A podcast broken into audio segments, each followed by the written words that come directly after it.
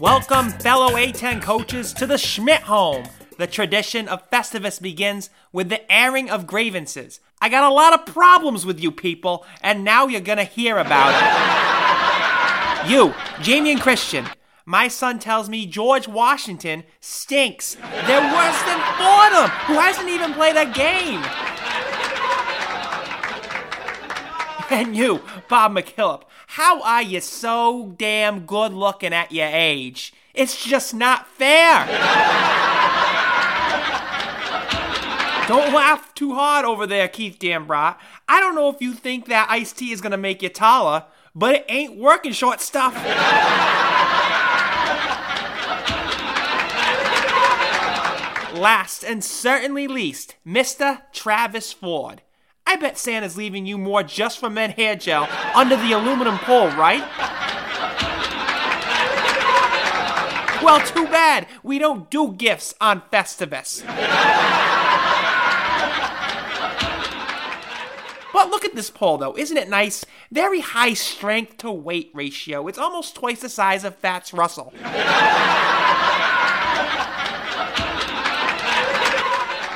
Sorry. I got distracted there. Now, as Festivus rolls on, we come to the feats of strength. Jeff Neubauer, get over here and take your shirt off. Until you pin me, Jeff, Festivus is not over. SB Unfurled and Friends, Episode 17, let's rumble!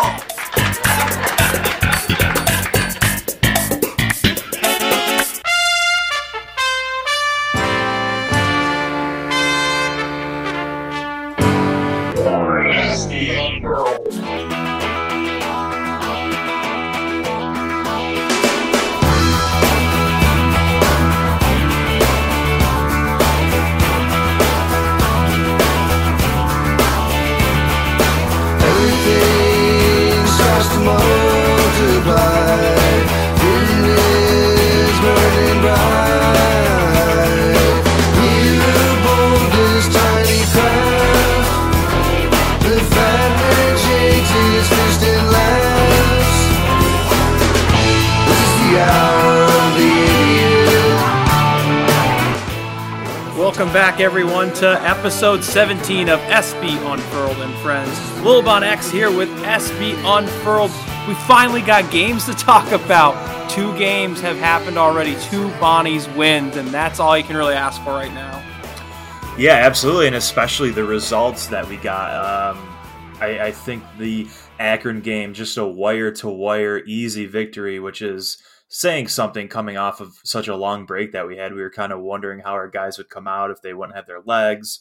Hofstra looked like it was going to be another wire-to-wire win, maybe even a blowout like last year when we played them for that Final Four anniversary, but that was not the case at all. They made that really, really scary late in the second half. Yeah, it was just so much fun to finally be overreacting to every little thing on Twitter and just every little play. It was just so much fun to finally have Bonnie's basketball back in our lives. I know it must feel so great for the guys to finally be out there too. It was just so nice to see that.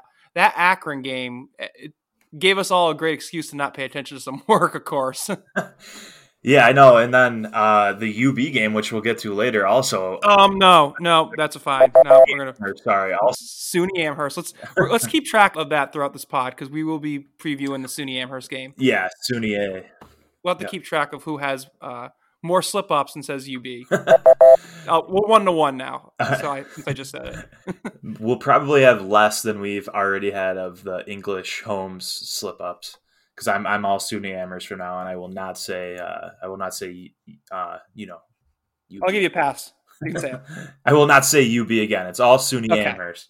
I'll probably even put it in my graphics just to kind of piss them off. Those fans, by the way, which we'll get to later as well, the worst, just the absolute worst online fan base there is. And they're going to be especially fired up because a lot of people here are Bills fans, and of course UB up 2-1. Oh, jeez. SUNY Amherst has a lot of Bills fans, I'm sure too. Well, I feel like because the Bills are doing so well, all of those fair weather fans that SUNY Amherst has have completely forgot about the bowls. They're just only thinking about the Bills. They don't even really care about the SUNY Amherst bowls right now. So that's, you know, and that's kind of how their fan base is, to be honest. It's very fair weather. They're not paying attention. No, they don't really care. Not at all. But first off with Akron, I guess we had a really good showdown with Lofton and Lauren Christian Jackson, as we predicted.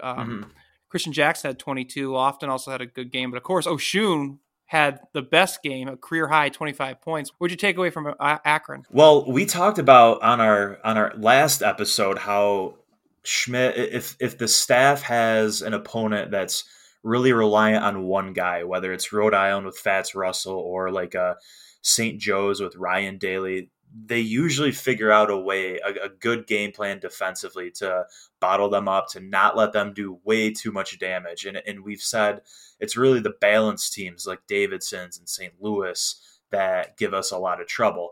And that's kind of what happened. I mean, at least for the first 25, 30 minutes, Christian Jackson only had, I think, 4 points in the first half. We did a really good job on him in the first half. And then, you know, this team, it's become a little bit of a theme over the first two games, getting off to a good start. And then Ray went off for Hofstra, just like Lauren Jackson did in the second half. You wonder if they may be a little fatigued. You know, they don't have their endurance back yet from being on quarantine. So I'm wondering if that's playing a factor. But I thought, you know, they did a pretty good job on Christian Jackson for 80-90% of that game. And then, you know, Oshun really taking advantage of the size mismatch down low. You could just tell that he was the most dominant player on the court, and it really wasn't even close. Yeah, we're starting to see, at least in the first two games, a little bit more of the same thing of last year, with Oshun being the clear trend of how we're going to play. Yeah. We saw against Hofstra, Oshun get into a little bit of foul trouble. By the way, that second foul call on him at the beginning of the second half, total phantom call. He basically kind of fell down near a player from Hofstra, and the Hofstra guy kind of went next to him and touched him, and it didn't really like cause any like pain. It didn't like alter the guy's shot or anything, but they called it a foul. And then 20 seconds later, Oshun picks up the third, and then we're just, other than Jaylen Shaw's awesome breakaway dunk, that was a tough period. Yeah, it was. And back to the Akron game too, I think it was like the first defensive possession. It looked like it was a nice charge taken by Oshun, which he's shown us he's so good at doing, knowing when to go for a block or when to take a charge. They got him with a blocking foul, which I thought wasn't the best call. But I think that's two games in a row that he's picked up a quick one on like the first or second possession. So heading into UB, Heading into SUNY Amherst and into that game. Last year, he fouled out in that game. He only played 17 minutes up at SUNY Amherst.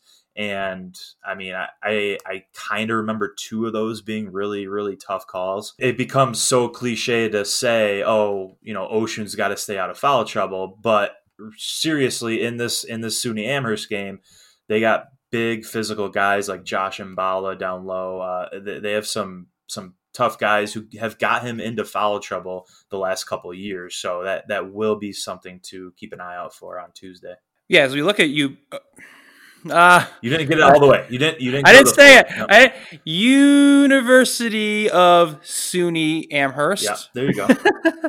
As we get into that game, looking back on our matchup last year, that's when it all fell apart, because Oshun picked up his second foul when we were up about 10. Yeah. Justin Winston ended up playing the 5, and the lead evaporated in like 2 minutes. So it's more of that, unfortunately, of the same concern of hopefully Oshun stays out of foul trouble. But beyond that, what do you think about how Lofton has been playing in terms of defense? Because Jalen Ray really went off in the second half against Hofstra. He did, and it looked like, I mean, the first half, again, our whole team, all of our starters really, and Lofton included, they've been doing a really good job not letting teams get good looks. You saw a couple off balance shots by Coburn. One went in the first half. Hofstra had their fair share of decent looks, I would say, from three, but they were just chucking. Anytime they got a little bit of separation, they were chucking. I think they shot like 14 threes in the first half, maybe, or 2 of 12 or 2 of 14, something like that. That can, I mean, I'm okay with letting teams like that shoot a lot of threes, they're going to shoot themselves out of some games when we just can kind of control the pace and maintain a steady half-court offense. So I think Lofton for the first 25, 30 minutes, again, has been doing a good job. But then it's just that I think it might be that fatigue factor. And we're seeing him only play 34 minutes against Hofstra, which is very low for him. So I think Schmidt is kind of taking that into consideration. Maybe these guys aren't up to where they need to be endurance-wise yet. And it also hurts to not have Anthony Roberts. Yeah. Now, I don't even want to say back. He hasn't even played yet for us because he's supposed to be pretty good coming from Kent State, and he would be an ideal person to back up Lofton. But without him there, Lofton's kind of – he has to stay in. And that's the thing. Anthony Roberts, I've heard, is someone who will be Lofton's backup in those spots. And that's not all he is going to be, like Caputo was 2 years ago.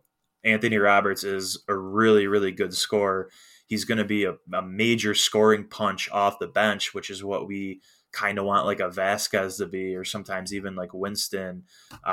So Anthony Roberts, I'm hearing maybe he'll be good to go against SUNY Amherst. We'll have to wait and see. But he'll provide a backup to Lofton, and he'll be a good, 2-3 combo type guard.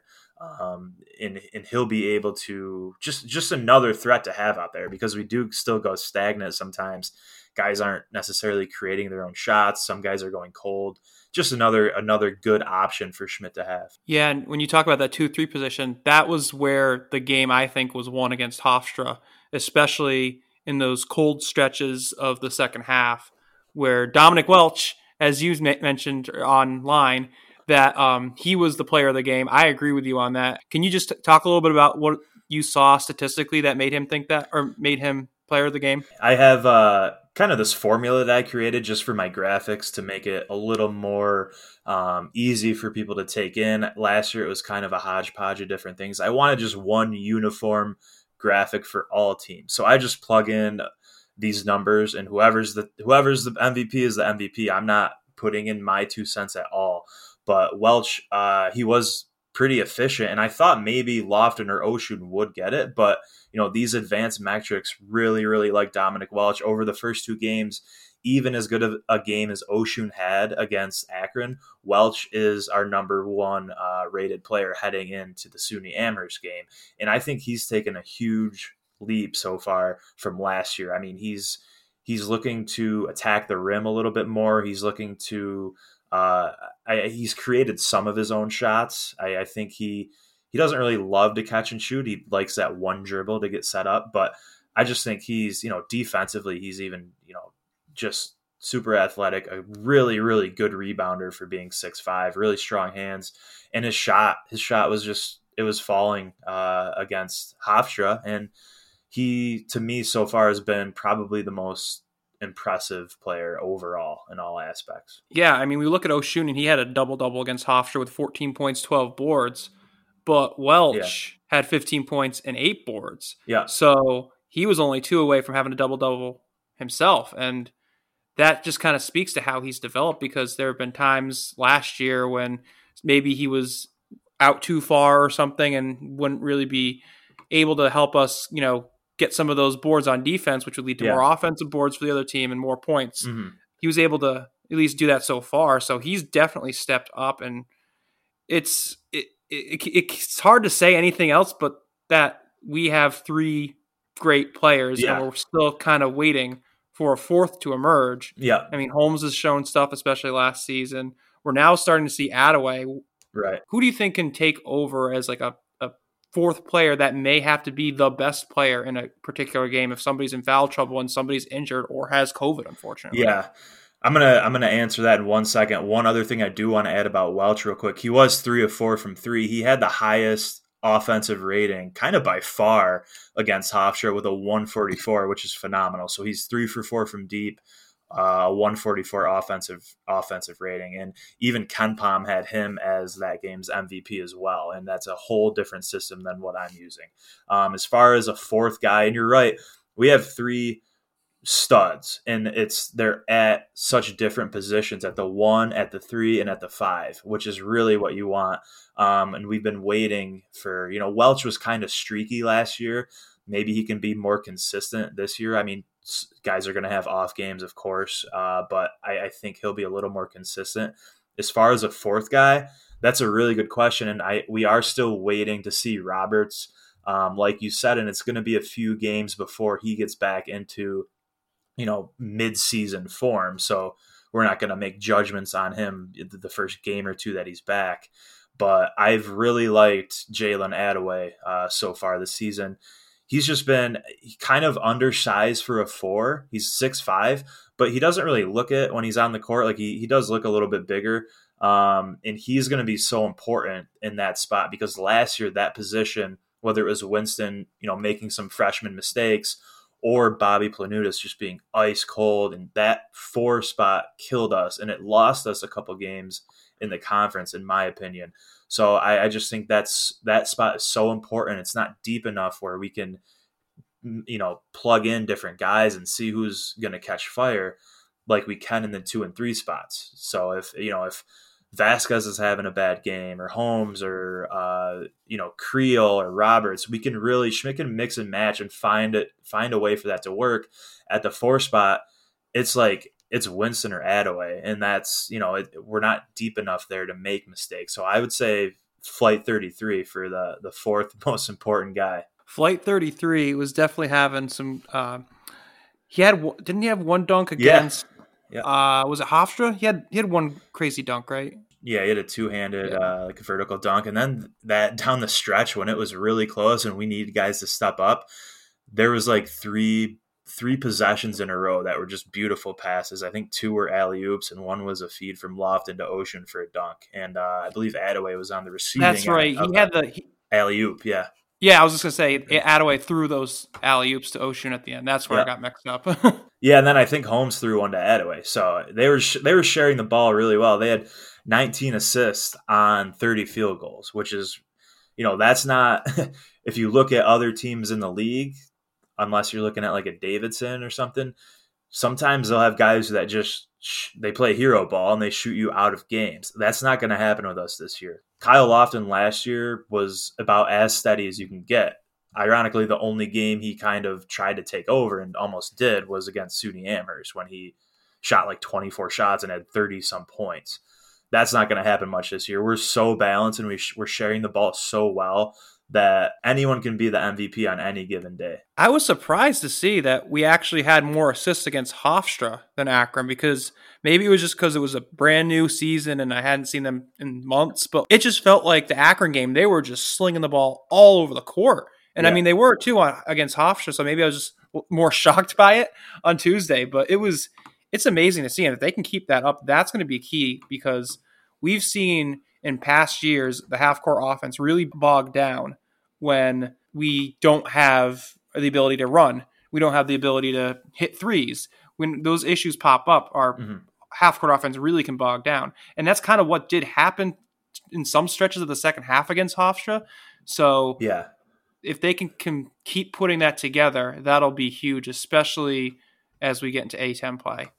Yeah, and we talked about that before the season started, how last year, we were saying, what can we improve on? And I said, we went too many games last year from one media timeout to the other to the next without scoring a point. Not even getting, it's not like we just go cold. We don't even find a way to get to the line. And that really lets teams back into games. And this is exactly what we were talking about. And it's exactly what happened against Hofstra. We went from, I think, the under 12 media timeout or the under 8 media timeout to the next media timeout without even scoring a point. And Hofstra got right back into the game. So there's too many good players to have that long of a cold stretch. Someone's got to be able to figure it out and get to the line or something, because we're just too balanced to have that happen. Yeah, I'm just looking at the numbers here. Hofstra won Kempom breaks down by quarters.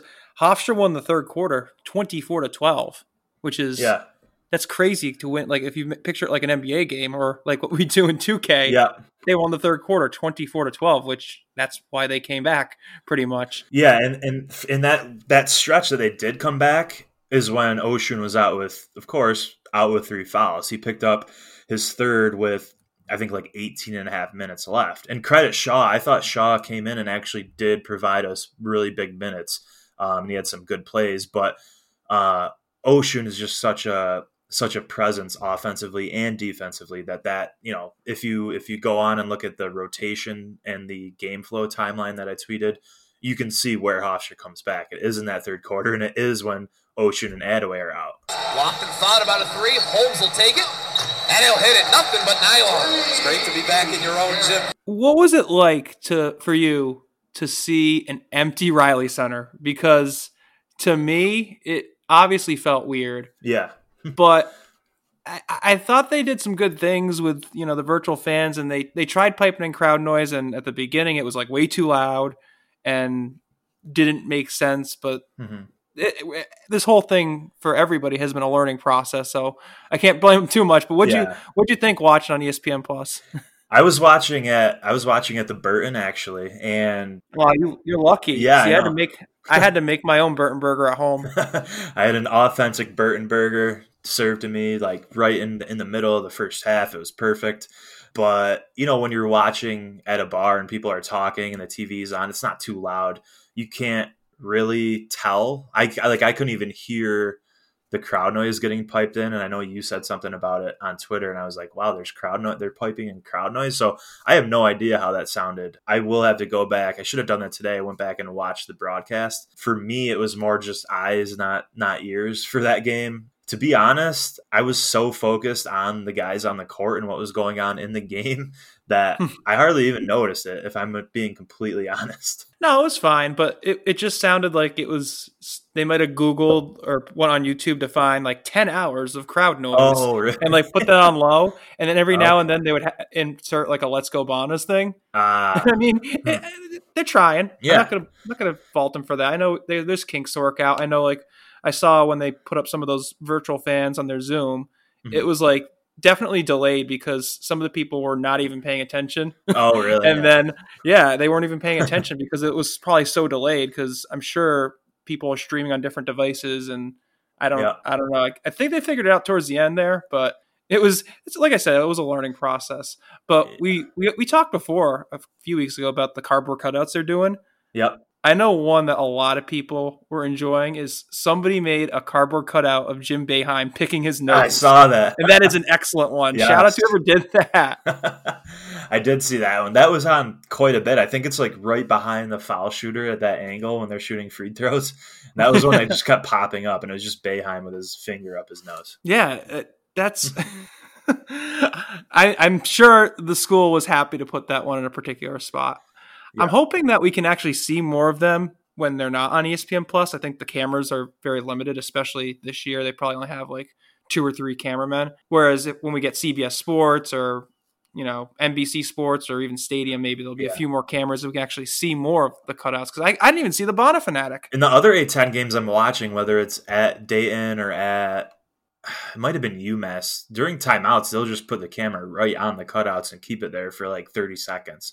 Or they'll pan over the crowd, and you can see all the different cutouts and stuff. It's more just an intro to game action or an outro. But yeah, I didn't really notice that too much either. So I think when we get different broadcasts, like you said, we'll be able to see a wide array of all the cutouts that we have in the RC. Yeah, and I think the saddest ones I've seen so far from watching other A10 teams, I'm pretty sure at Tom Goal Arena, of course, the saddest one. I think they have like 5, and they're not like the... You know how our cardboard cutouts are shaped kind of like a human body? Yeah. Those are just like big like poster boards. They're just squares. They're just and I don't even know. Like they were just like 5 random people, and it was like only 5. So I'm like, oh, okay, this is pretty accurate for LaSalle just cut up refrigerator boxes and put computer printing on it. Yeah. They went behind Patty's Pub to go find some boxes. They went in that big swimming pool. Yeah. I know Roadies look pretty good too. I think they have quite a few in theirs. That's one that I liked their setup. So, but I'm surprised Tom Goal Arena even has any. I love the Roadie Davidson game for Friday 10 on last Friday. Yeah, when at the very end of the game, and Davidson had beaten Roadie at Roadie, they like ended the broadcast and they were just like slowly zooming in on this big stuffed ram with a mask, one of the green surgical masks, just slowly zooming in on him by himself. And it reminded me of that St. John's mascot when the Big East tournament got shut down and sitting by himself. It was just like so sad. And I'm like, take that, Rhodey, I guess, because as we know, you don't want to play Davidson on Friday night on ESPN. Oh no, they'll go lights out. They'll go lights out against us. There's no doubt about it. They'll hit like that young Jung Lee kid will hit like 10 threes in the. I think we're in the Riley Center. No, we're in Davidson, right? He'll still hit. At Davidson. He'll still hit at 10. Davidson the end of the month. I also saw that the St. Joe's Hawk. He'll be at home games, but for away games, because of COVID, he's not traveling. He's going to have an Instagram live feed of him just flapping. It's just going to be a camera of him flapping his wings the whole game. This is serious. Yeah, I swear to God. Yep. Oh, my God. I didn't know that. Yeah. That's awesome. Oh, yeah. Well, I mean, it's corny, but it's also hilarious. Yep. Because that Hawk travels to every away game no matter what, so they have to keep the tradition alive. No, I've said it before. Even though I literally have a feather that fell off the Hawk, I do not want a piece of the Hawk. That guy flaps his arms for 2 hours. Yeah. I don't know. Yes, he does. The Bills make me wanna shout. Kick your heels up and shout. Throw your hands up and shout. Throw your head back and shout. Come on now, the Bills are making it happen now.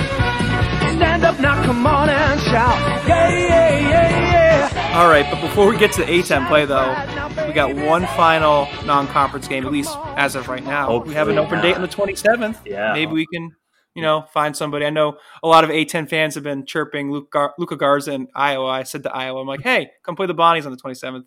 Need another game in there. We really do. Now that we're off to a good start, especially if we beat UB and get to 3-0, we got to try to find another game.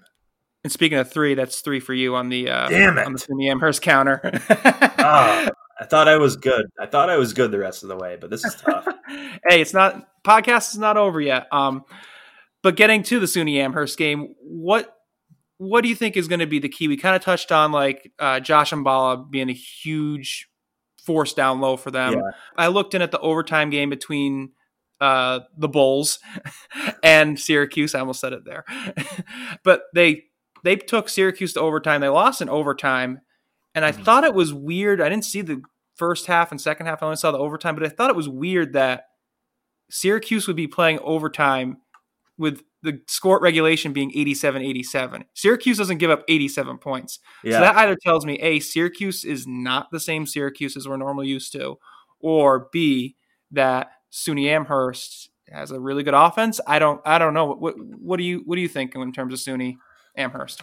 Well, SUNY Amherst this year, they like to play at a really fast pace, and it's not very similar to ours. We kind of like to slow it down. Our pace is much, much slower than theirs. But what they did against Syracuse was they don't rely on the three, so they kind of pounded the ball down low, and Syracuse was doing the same thing to them. Syracuse got to the line, like I think they shot 29 free throws, which I mean it's in the Carrier Dome, so take that as you will. But exactly. So I mean, SUNY Amherst, they have really good players like we do at point, down low, and on the wing. Jonathan Williams, probably going to be matched up on the wing against like a Welch or Holmes. He's a 6'5". He's right now, I think, their best overall player. And Mballa actually comes off the bench, and they have kind of a conveyor belt of bigs who are really capable, and they're pretty physical, which is what I'm worried about with Oshun down low against these Mballa types. Even like Isaac Conte for Hofstra had possessions where he can kind of out physical you, and that's what UB has too. Bertram down low, 6'11", big guy, good rebounder, good blocker, good defender. Fagan, the 6'8", I think he'll probably start at the power forward, and then Mballa coming off the bench, and then Hardnett also 6'8". So they just have like all these guys that come in. None of them will probably play more than 25. Maybe 30 minutes at most. I think Mballa did play quite a bit last year against us, but they're going to be bringing it from all angles at Oshun and trying to get him into foul trouble again. So I think our guys are just going to have to kind of get out of this. I don't want to say it's a slump shooting wise, because we did shoot a little bit better, but you just feel it's like, yeah, other than that 30-7 start, like 75% of the season has been, not too impressive jump shooting wise. So we got to just be able to stretch the floor out, get into our half court offense, not let them run up and down the court, which is what they kind of like to do at times. And I think we can, as long as Oshun can stay on the floor for 30 minutes, I think we should be a better team than them this year. Yeah. Looking at some of their analytics here, they're 26th in tempo. So like you said, they are very up tempo, whereas we're 148. So we're right in the middle. So we're not Fordham. We're not going to put people to sleep, but we're right now kind of in the middle with the small sample size there. Yeah. I saw that Ronaldo Segu, who makes me think of both a soccer player and a pasta sauce. He was hitting some big shots in the Carrier Dome too for them. He is he's their point guard. So while he's not as talented as Lofton is, he could definitely stretch the floor for them and get us kind of out of sorts on offense or on defense. Yeah, he could. And, another guy, he has been really good this year. He plays a ton of minutes, just like Graves. Graves is the guy I'm worried about. He went off on us last year. So we have to do a much better job than we did at SUNY Amherst last year with Graves.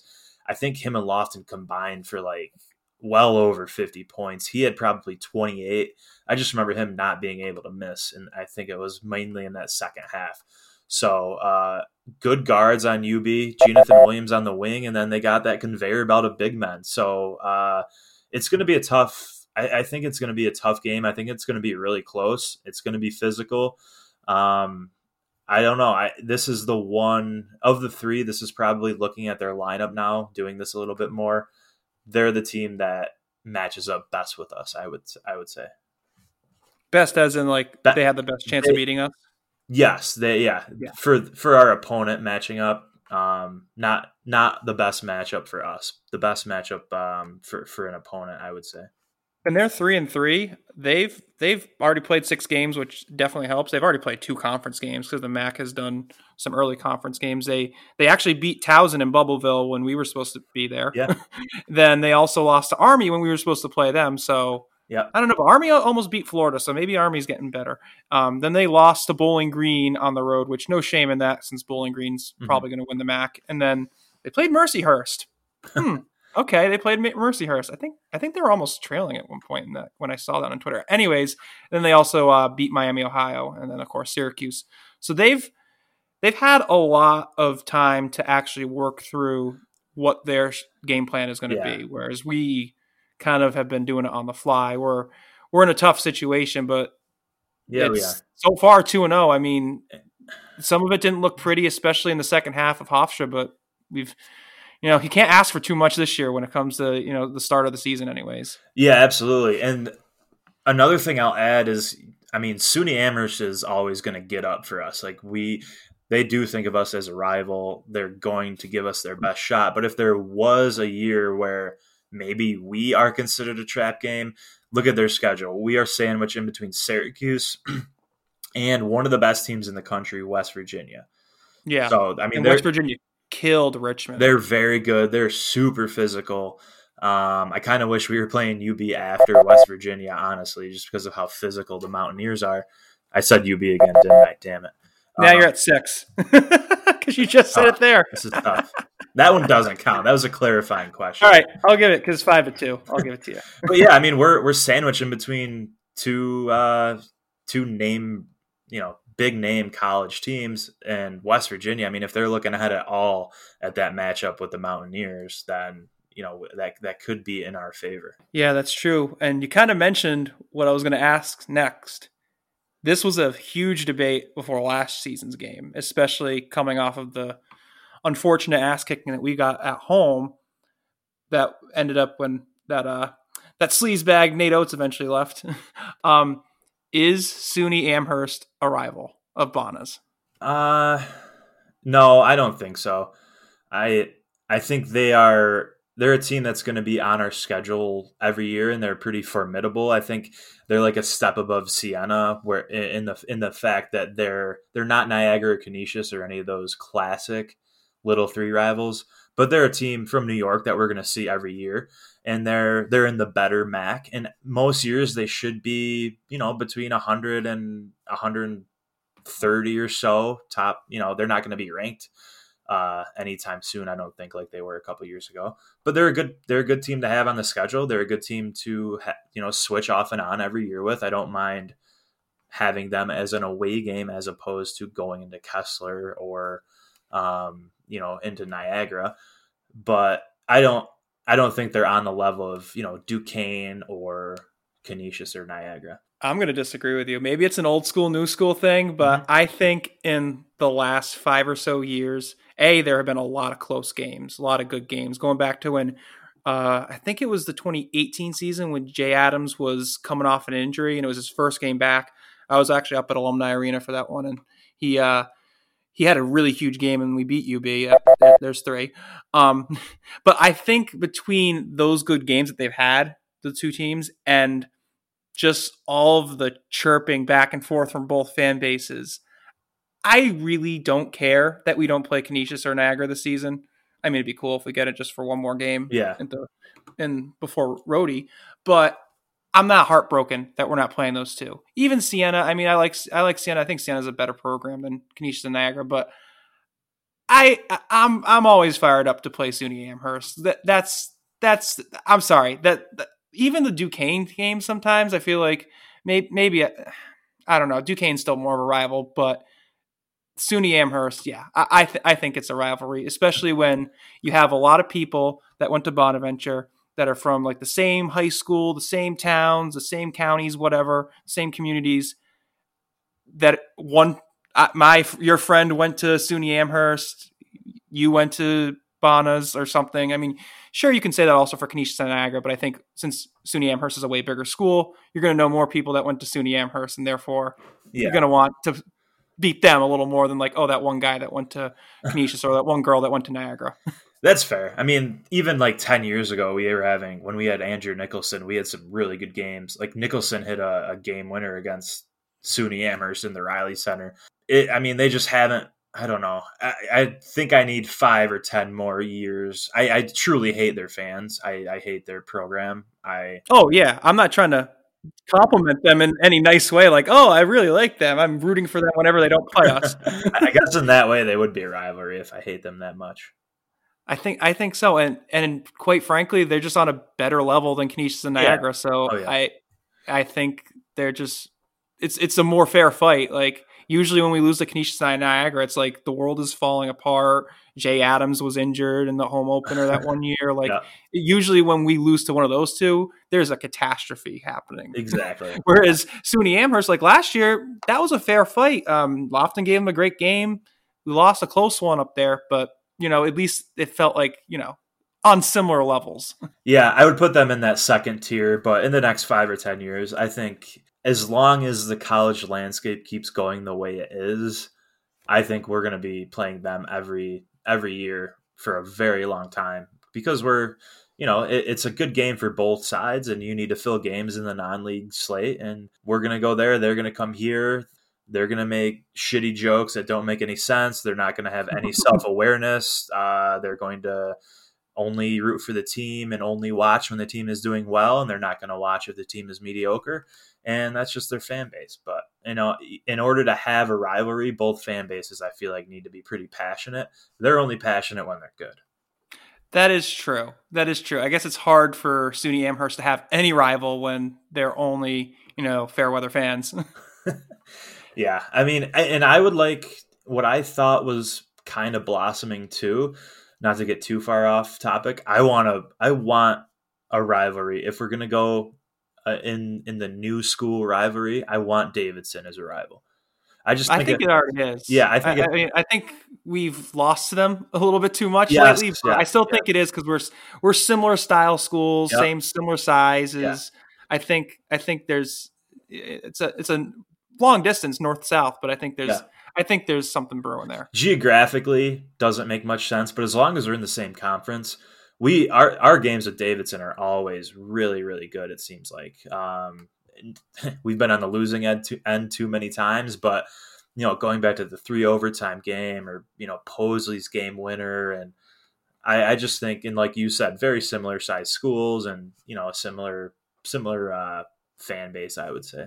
They broke our hearts in 2016. Yep. I mean, that adds to the fuel of it. Like that's where rivalries get made, when it's like, oh, remember in 2016, and yeah, you know, hopefully we'll do something to them maybe this year or next year that breaks them apart. Exactly. And they're a tough matchup for us. Let's be honest. They're always, and McKillop and Schmidt, two very long tenured, well-respected coaches in the A-10 as well. Yeah, I think so. By the way, this just reminds me, we got to get Jack Gibbs on the pod. Yeah, another Davidson. Another part. You know it's a rival. I mean, he hates Bonos in our fan. Oh yeah, and like he follows me on Twitter, and I hit him up, and he just, I don't know, he didn't read the DMs. That's our goal. I'll get back around to him. That's our goal for before the Davidson game. We got to get Jack Gibbs on here. Yeah, I'll give him a pass because he's overseas. Yeah, that's why he missed the timing on it. Hey, I mean, Andrew's in China, and we got him. So.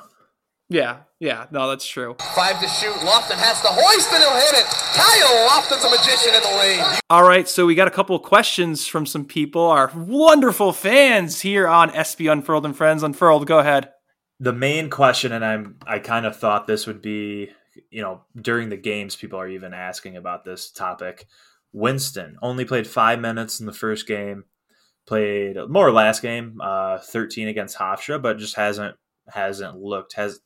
taken that next step. So people are pretty much just asking what the deal is with Winston.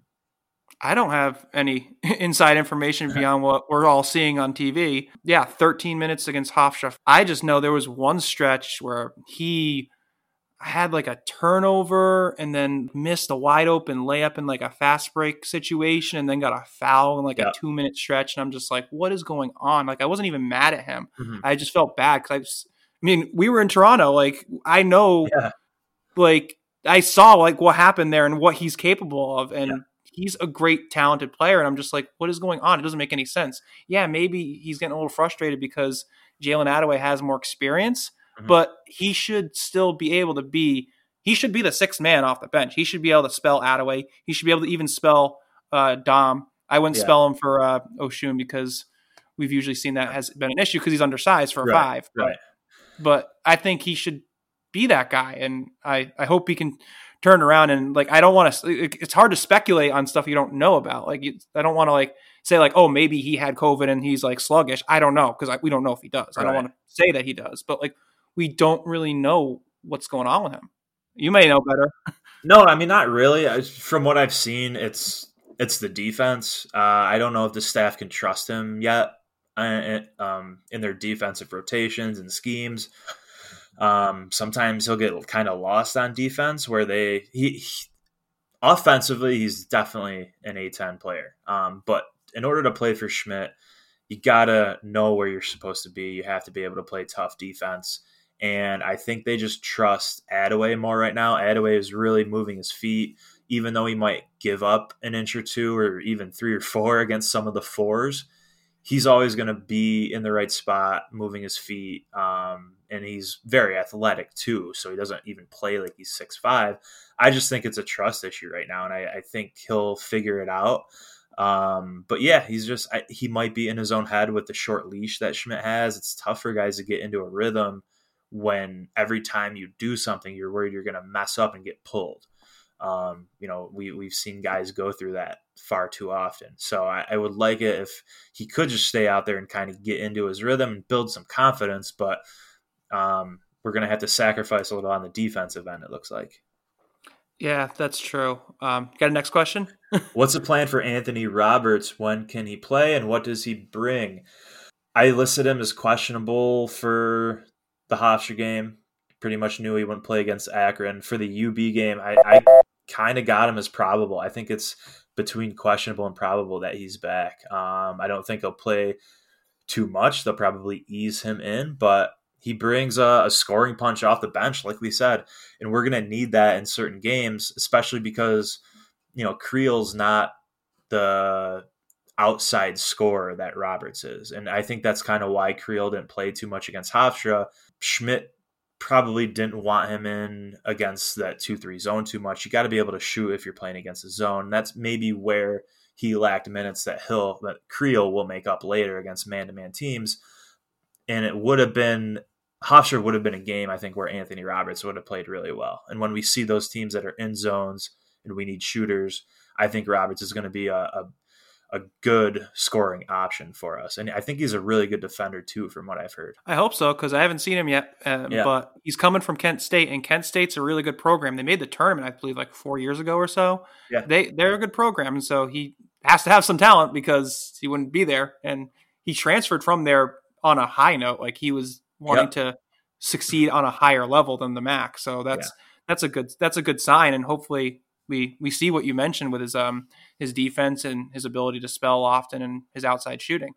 Yeah, and right before we get to our last question, someone close to the program who knows way more than we do said good players will find a way to get minutes, no matter if it's at the 1, at the 2, at the 3, and he is one of the most overall talented, if not, this is what this person said, the most talented player, all-around player on the team. Natural versatility and talent, not necessarily like, oh, he's more skilled than Oshun on defense or Lofton, he's a better passer than Lofton. Just all around. I get what you're saying. Yep, exactly. That makes sense. All right, what's the last one? Will our starting five be vulnerable come a 10 play without a true four that can guard the post? It could be. I don't know if anybody listening has been watching St. Louis. We're recording this on Sunday night at 8:07 right now, so they just tipped off with Minnesota. So we don't know how that game ended, but St. Louis they're not nearly as good as Dayton was last year, but they're clearly the number one team right now, and they have a lot of big guys down low, whether it's Hassan French. They got Martin Linson, who's I think he's a transfer or an international player that just joined them, and then they got Javante Perkins. And Javante Perkins would be the place where that would get exploited. And you can go down the list, whether it's Richmond with Grant Golden and Nathan Kao, or you can go down with other players too on other teams. Yeah. So that could absolutely be an issue come A-10 time. Yeah. And, this is why the staff wanted Paulie Polycap from Manhattan so bad this offseason. He actually chose DePaul. Oh, wait. Polycap. I remember hearing his name, and I'm like, I want him just for the name. DePaul, and I didn't even put that together because he went to DePaul. DePaul. He was like a 6'8", a true power forward, defensive-minded, really tough, skilled player. They wanted him really bad for this exact reason for the St. Louis's of the world. I think we'll get a good taste against SUNY Amherst. They're kind of like a poor man's St. Louis this year, I would say. They're pretty physical, and they have some good scorers, and they got guys down low who can bruise you up a little bit. So it'll be interesting to see what if Schmidt does try to mix up the lineups a little bit, because Adaway on other teams might be a 3, and Winston, he is 6'8", but he, like we just talked about, defensively against St. Louis or some of these other teams with big skilled front court, they're going to struggle through stretches, and we're going to just have to deal with that without a true four. So I do think we're going to be vulnerable against certain teams, but we got to kind of play at our own pace and maybe try to make them make adjustments to how we're playing, because we do have a ton of other options out there. Well, a quick mention of it, Jaylen Shaw's been getting some good run. Yeah. We talked about him a little bit. Do you think he would be somebody that would step in to that role as a 4 for like a St. Louis in that particular matchup? I think Bonafanatic actually asked us this question last time. Will we see Shaw and Oshun out there at the same time? And I said no. Like, from everything I've seen from Schmidt, I would still say no.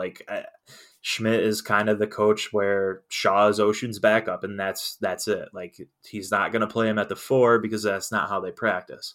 So it's either Oshun at the 5 or Shaw at the 5, and neither of them are going to play the 4. Right.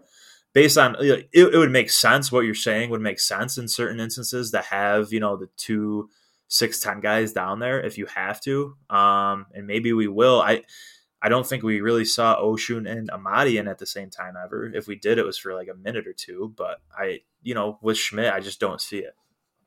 No, that's true. Just a thought I had, and I wanted to get another excuse to talk about Shaw, because that fast break he had was awesome. Even though that was like the beginning of like when everything started falling apart against Hofstra, that dunk was great. Yeah, that was I love his energy already. I was not expecting a steal and coast to coast. Dunk or layup. I think he dunked it, right? Oh, he dunked that. Yeah. Oh, that was a dunk. You better believe it. I was not expecting that from the big guy at all. By the way, as we wind down here, final score on the UB meter, since I'll count this one, it was 6-4. Okay. You lost. Yeah. It's too late to make that up too, or I would just be forcing it. Nah. When we do the recap, we'll be talking about how we kick SUNY Amherst's ass. And then maybe you'll beat me on the recap. Yeah, exactly. Well, thank you so much, everybody, for joining us here on SB Unfurled and Friends. Be sure to subscribe to us on SoundCloud, Apple Podcasts, Spotify, Stitcher, TuneIn, wherever you want to get them. If we don't have your podcast format, let us know. We'll try to add it in here. Follow us on Twitter at LilBonnaX, at SB Unfurled, for all your crazy content, whether it's cool graphics or bad jokes or good jokes. We don't know. Whatever will happen will happen. Thank you again so much for listening to us. Have a merry Christmas, and we will see you next time.